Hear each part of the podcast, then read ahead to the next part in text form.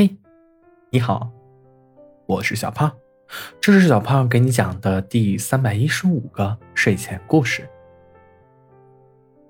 小花妖精和树妖同时动了凡心，变成凡人的模样来到人间谈恋爱。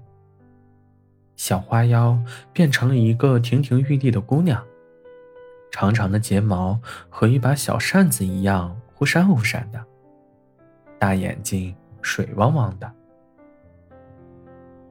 树妖则化身为一个翩翩公子，一袭白衣，一把折扇，腰间的浅绿玉佩使他显得风流倜傥。小花妖走在集市上，一双眼睛不停地变换方向，被人间的新鲜玩意儿吸引着。他看见人间的姑娘都穿着浅色的衣裳，扎着俏皮的发髻，粉面桃花。花妖看了看自己的穿着打扮，觉得和他们好像有点格格不入。大红色的裙子配着花色的上衣，脑袋上还戴着厚重的花环，惹得路人频频回头。于是，小花妖走进一家做衣服的店铺，拍出1两银子，开始了改造。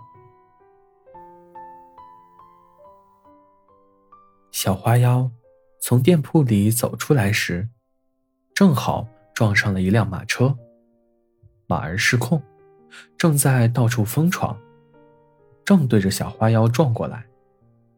一时间，小花妖忘记了自己有点小法力这回事儿，呆愣在原地。就在这时，玉树临风的树妖出场了，好一场英雄救美的故事。树妖不仅救了小花妖，还控制住了马匹，路人纷纷拍手称赞。小花妖看着面前这张长得无可挑剔的脸，回忆着自己刚刚被抱起的瞬间，羞红了脸。树妖看着面前的小花妖，心里感叹道：人间还有如此秀丽的姑娘。小花妖说：感谢公子救命之恩，小女子无以为报，唯有以身相许。树妖心想：人间姑娘都这么豪放吗？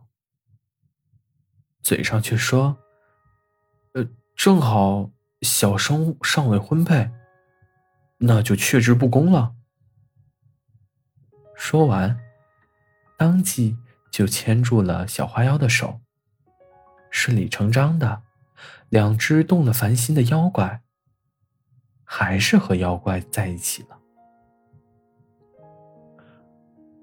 因为不知道对方也是妖怪，小花妖和树妖过一段时间就会把自己的容貌变老一点点，想着起码要陪他过完这一生，直到100年后。